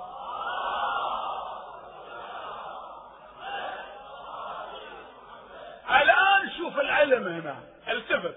شوف انظروا إلى أمير المؤمنين سلام الله عليه كيف يلتفت هاللفتة هاي العظيمة حتى يربطنا إحنا يشدنا بحديث الكساء ما علاقتنا بهذا الحديث؟ الإمام الباقر يقول حديثنا يحيي القلوب ذكرت لكم. قال الإمام علي أمير المؤمنين سلام الله عليه يا رسول الله ما للفضل ما لجلوسنا هذا تحت الكساء من الفضل عند الله؟ قال له يا علي والذي بعثني بالحق نبيا واصطفاني بالرسالة نجيا. فرق قلبك توجه. والذي بعثني بالحق نبيا واصطفاني بالرسالة نجيا. ما ذكر خبرنا هذا في محفل من محافل أهل الأرض وفيه جمع من شيعتنا ومحبينا إلا ونزلت عليهم الرحمة وحفت بهم الملائكة واستغفرت لهم إلى أن يتفرقوا. هذه حاجات الروح والعقل والنفس كلها موجودة. فقال علي أمير المؤمنين سلام الله عليه إذا والله فزنا وسعدنا وكذلك شيعتنا فازوا وسعدوا في الدنيا والآخرة ورب الكعبة. التفت للتعبير يقول ورب الكعبة. ولما ضرب ابن ملجم أيضا قال فزت. آه. وهو وليد الكعبة. اللي هناك ولد والإمامة وولاية أهل البيت كيف انطلقت؟ فالتركيز عليها. فقال النبي صلى الله عليه وآله وسلم ثانية يا علي والذي بعثني بالحق. شوف لما تقول يا علي قلبك ينفتح. هالشكل هالشكل والله العظيم. والذي بعثني بالحق نبيا واصطفاني بالرسالة نجيا. ما ذكر خبرنا هذا في محفل من محافل أهل الأرض وفيه جمع من شيعتنا ومحبينا وفيهم مهموم إلا وفرج الله همه. ولا مغموم إلا وكشف الله غمه ولا طالب حاجة إلا وقضى الله حاجته. الآن اطلبوا حوائجكم اطلبوا حوائجكم اللهم إني خلي الحاجة اللي عندك لو ألف حاجة اذكرها خليها اللهم إني أتوجه إليك بنبيك نبي الرحمة وأهل بيته الذين اخترتهم على علم على العالمين. اللهم لين لي صعوبتها وحزونتها واكفني شرها فإنك الكافي المعافي والغالب القاهر. بسم الله الرحمن الرحيم. بحق ياسين. هذا الدعاء علمه الحسين لولده زين العابدين. الإمام السجاد يقول رجع أبي الحسين من المعركة في الحملة الثانية ودخل علي الخيمة وبدنه يغلي بالدم. واحتضنني وقال ولدي علي أعلمك دعاء علمتنيه أمه فاطمة. هذا يتوقف بعد الكلام هنا. شو يتكلم الإنسان؟ في هذا في هاللحظة هذه ها؟ أمي فاطمة علمتني هالدعاء أنا أعلمك إياه رايح عنك يا ولدي. بسم الله الرحمن الرحيم. بحق ياسين والقرآن الحكيم وبحق طه والقرآن العظيم. يا من يقدر على حوائج السائلين يا من يعلم ما في الضمير يا منفس عن المكروبين يا مفرج عن المغمومين يا راحم الشيخ الكبير يا رازق الطفل الصغير يا من لا يحتاج إلى التفسير. صل على محمد وآل محمد واكفني شر الأشرار وكيد الفجار وطوارق الليل والنهار. اللهم اجعل عاقبة أمرنا إلى خير. واقضي حوائجنا للدنيا والآخرة. هذا الدعاء. فقال له يا علي والذي بعثني بالحق نبيا واصطفاني بالرسالة نجيا ما ذكر خبرنا هذا في محفل من محافل أهل الأرض وفيه جمع من شيعتنا ومحبينا وفيهم مهموم إلا وفرج الله همه ولا مغموم إلا وكشف الله غمه ولا طالب حاجة إلا وقضى الله حاجته. اطلبوا أن الأمور تهدأ عندنا هناك في كربلاء والعراق والنجف والمناطق. حتى نروح نزور براحة. فقال علي أمير المؤمنين إذا والله فزنا وسعدنا وكذلك شيعتنا شيعتنا فازوا وسعدوا في الدنيا والآخرة ورب الكعبة. هذه هدية لكم يا أحبابي. والمعروف هذا دعاء وحديث الكساء. متقن وأنا أذكر في إحدى السنوات هنا من على المنبر قرأت لكم سند الحديث ومتصل ورجال الحديث وكيف أنه يعرض على القرآن هكذا بدقة متناهية ولذلك المؤمنين يجيبون مثلا هذا السكر الحلوى كذا ونعمة العقيدة هذه ونعمة العقيدة انتبهت كيف؟ الإنسان لازم يعتقد حقيقة أن هذه الأمور فيها شفاء وأنها شفاء هذا الرجل هذا الدكتور علي البارحة من ألمانيا اللي كان عندكم هذا كان عنده مرض خبيث لعله نقله لكم الكلام. ورايح قالوا له اذهب إلى مشهد لزيارة الإمام الرضا ومعه ناس. يقول قبل لا يدخل يزور الإمام الرضا بالصحن شاف هذا الحوض مال الماء شايفيه سقى هاي سقى هنا هو اجى شرب قال له سيدي هذا الماء من عندك لشفائي قبل لا يروح يزوره. شرب في نفس اللحظة المرض زال من عنده. في لحظة واحدة فعقائدنا يجب أن تكون قوية في أهل البيت. عقائدنا لا تسمعوا لمن يقول لكم أن أهل البيت ما يشفعون وأهل البيت ما يأثرون عليكم. لا لا لا لا حبيبي ذولا. هؤلاء الذين قالوا أن أهل البيت ما لهم شفاعة ولا لهم أثر ولا يشفون المريض هؤلاء ضاعوا وضيعوا أنفسهم. ضاعوا بعد حتى الله ما يؤمنون فيه. راحت. لأن الذي يريد الله يجب أن ينطلق من أهل البيت. من أراد الله بدأ بكم يا أحبتي لاحظوا؟ فهذه الأدعية لما واحد يشكل يتوجه إلى كربلاء شوف أمامك رؤية. هذا مرقد الإمام الحسين تشوفه. تنظر تشوف قبر علي الأكبر عند رجلين الحسين. ينكسر قلبك. تنظر تشوف مع الشهداء كان يتيم. من بني هاشم. ها؟ رأى عمه الحسين واقفا فجاء يسلم عليه يقبل يديه رجليه. الإمام الحسين احتضنه ووقع إلى الأرض. ثبت التعبير من هذا؟ القاسم روحي له الفداء. الآخر عبد الله ابن الحسن سلام الله عليه. تذهب أيضا تطلع من كربلاء. تشوف الشهداء اللي موجودين. وإذا على نهر الفرات قبرين لطفلين صغيرين. من هؤلاء؟ من هما؟ هؤلاء طفلان مسلم بن عقيل أولاد مسلم يسموهم. جابهم لهنا. ذولا كانوا بالسجن مسجونين. واحد عمره سبع سنين واحد عمره ست سنوات. طالعين. وجاءوا وجاء مع أبيهما مسلم في قضية مفصلة. لما صار الموقف مسلم ترك هذين الطفلين في بيت هاني. وأوصى أحدهم عليهما. بعد ذلك بقت القافلة هكذا. ابن زياد ألقى القبض على الطفلين سجنهم. سنة كاملة بالسجن. مشكور السجان. يمر عليهم عند الغروب يعطيهم ماي وكسرة خبز شعير.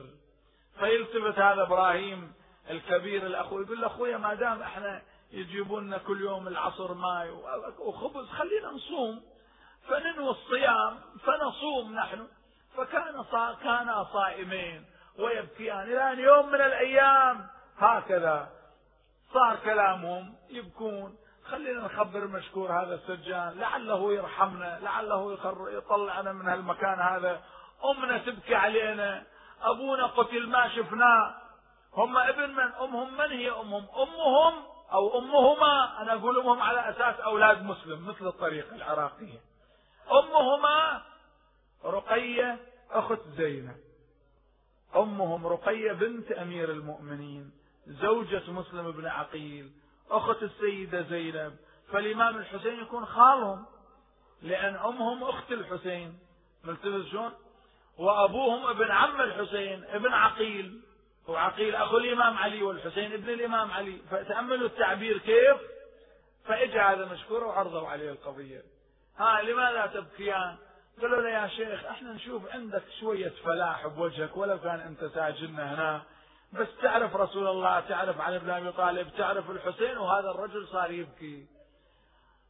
قال لماذا تسألانني هذا السؤال? قال نسألك تعرفهم؟ قال كيف ما أعرف؟ أنا موالي لهم موالي لهم وأنت ساجدنا شلون؟ أنا ما أدري المسألة كيف أنتم من أنتما قال يا شيخ تعرف مسلم بن عقيل اللي اجى الكوفة هنا وقتلوه. قال نعم. قال يا شيخ نحن يتامى مسلم بن عقيل. إحنا طالعين من المدينة. وهذا إبراهيم يبكي يقول له والله هذه أمي جعلت يد أخي هذا محمد بيدي وقالت لي هذا أمانة عندك يا إبراهيم. واني الآن هكذا. قال خلاص صار يبكي يلطم رأسه. أنا الليلة أفتح لكم باب السجن وأنتم أطلعوا. يا عم ساعدهم قال أنا ما أقدر أساعدكم أكثر من هذا. قال له ما يخالف أنت بس افتح باب السجن ونطلع. وبالفعل لأنه الرواية اللي أنا قاريها الشيخ الصدوق أيضا يذكرها اللي كان عنده في الكوفة الآن منه هو شريح القاضي أو واحد من أصحاب هاني على اختلاف الروايات أخرجهما من الكوفة مع القافلة. القافلة لما خرجت من الكوفة إلى الشام أخرجهما على أساس ينطلقان مع القافلة إلى جانب آخر إلى المدينة. فما أدرك القافلة؟ طفلين صغار ما يقدرون يمشون. زين؟ فألقي القبض عليهما. الآن فتح لهم الباب وجايين على نهر الفرات يمشون. قال لهم إن لي, إن لي أخا في المحمودية. المحمودية؟ هاي المنطقة اللي قبل المسيب. على نهر الفرات هناك تروحون تشوفوه يخدمكم. ويجعلكما بعينه وقلبه. الآن ذول جايين فظل الطريق تيهوا الطريق. ما يعرفون وين يروحون. فوصل إلى منطقة بالمسيب هناك وعلى نهر الفرات صعدوا على شجرة ونايمين تعبان تعبا وناما. تجي وحدة تملأ ماء تشوف اثنين أطفال طفلين مثل الأقمار المشرقة وجوههم. فيستيقظان تأخذهم إلى سيدتها. تطرق عليها الباب. امرأة معروفة تطرق عليها الباب.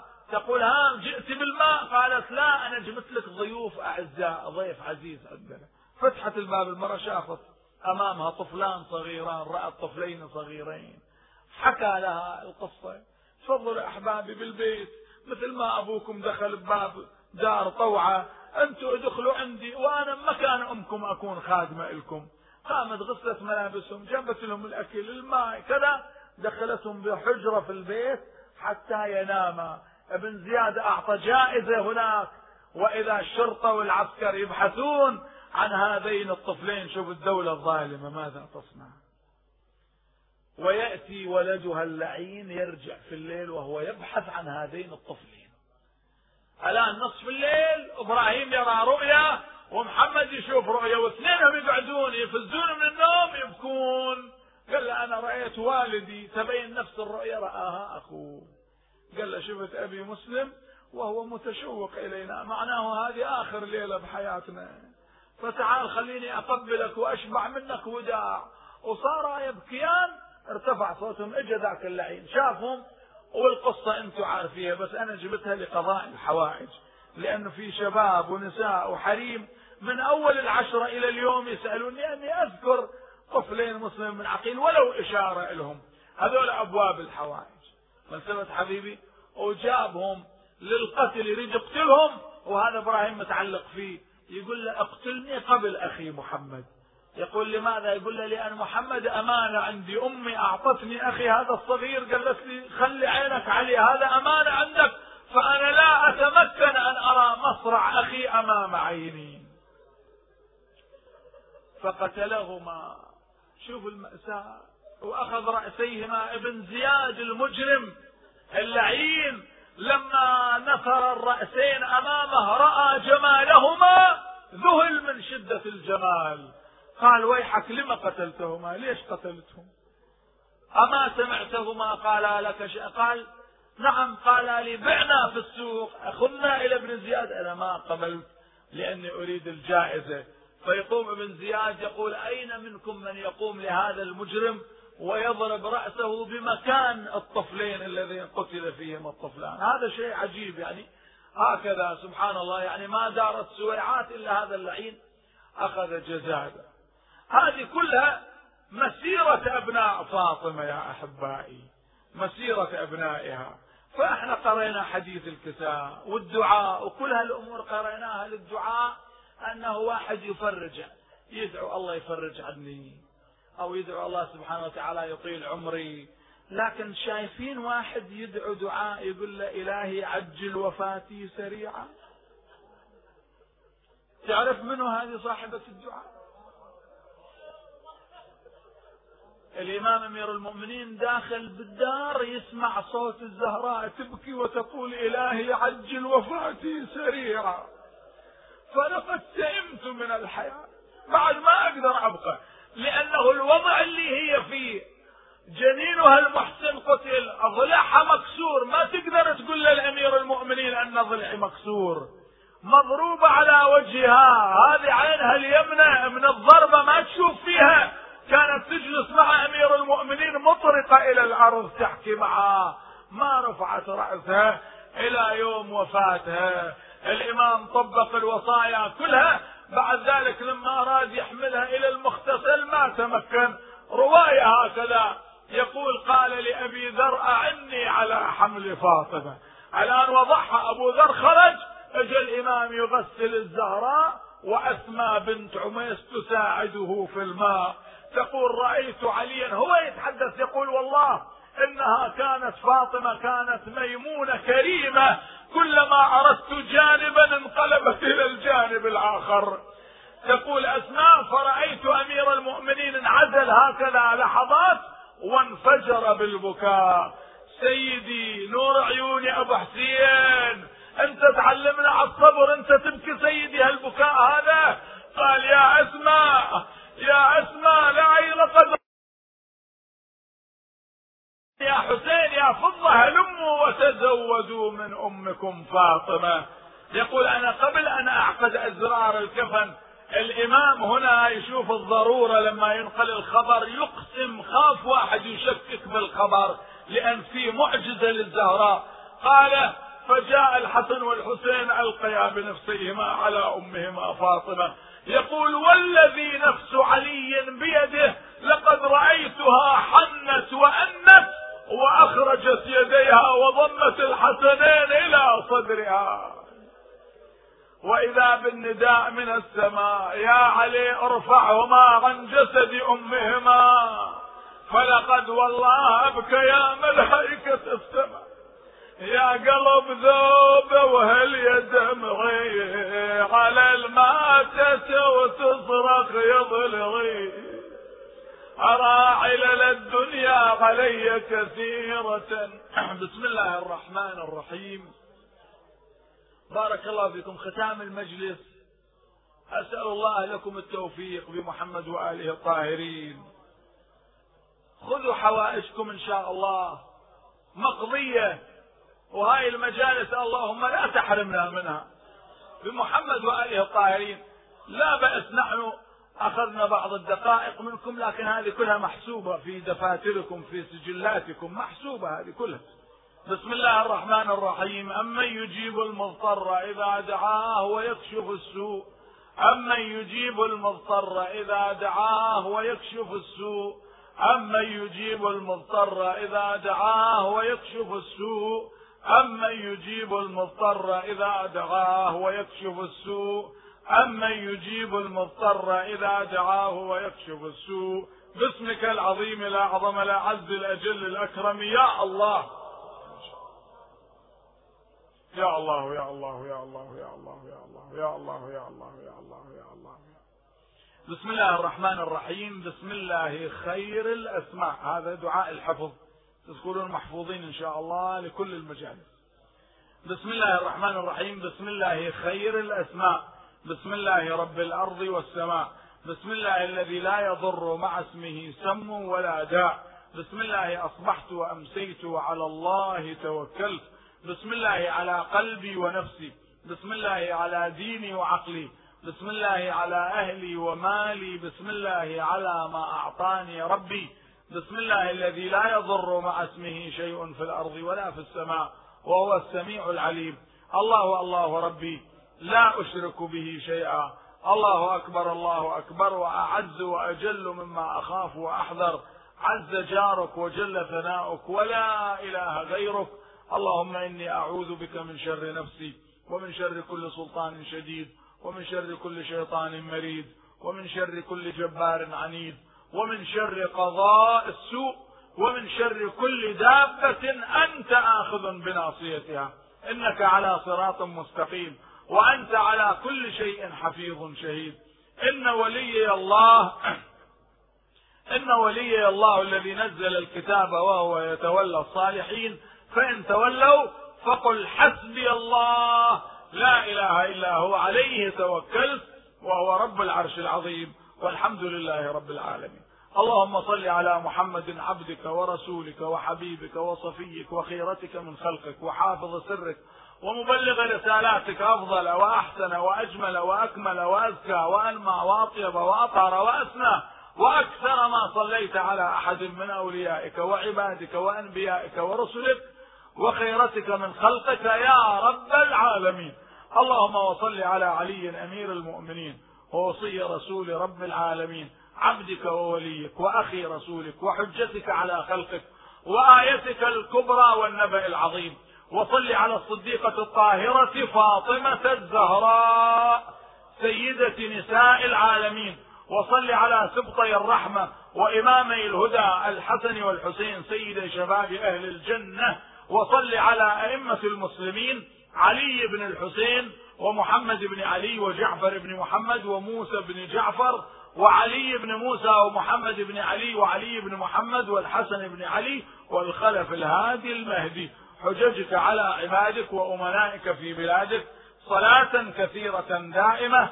اللهم وصل على ولي أمرك القائم المؤمل والعدل المنتظر وحفه بملائكتك المقربين وأيده بروح القدس يا رب العالمين. اللهم اجعله الداعي إلى كتابك والقائم بدينك. استخلفه في الأرض كما استخلفت الذين من قبله. مكن له دينه الذي ارتضيته له. أبدله من بعد خوفه أمنا. يعبدك لا يشرك بك شيئا. اللهم أعزه وأعزز به وانصره وانتصر به وانصره نصرا عزيزا. اللهم كل وليك الحجة بن الحسن صلواتك عليه وعلى آبائه في هذه الساعة وفي كل ساعة وليا وحافظا وقائدا وناصرا ودليلا وعينا حتى تسكنه أرضك طوعا وتمتعه فيها طويلا. برحمتك يا أرحم الراحمين وصلى الله على محمد وآله الطيبين الطاهرين وإلى أمات الجميع الفاتحة مع الصلوات.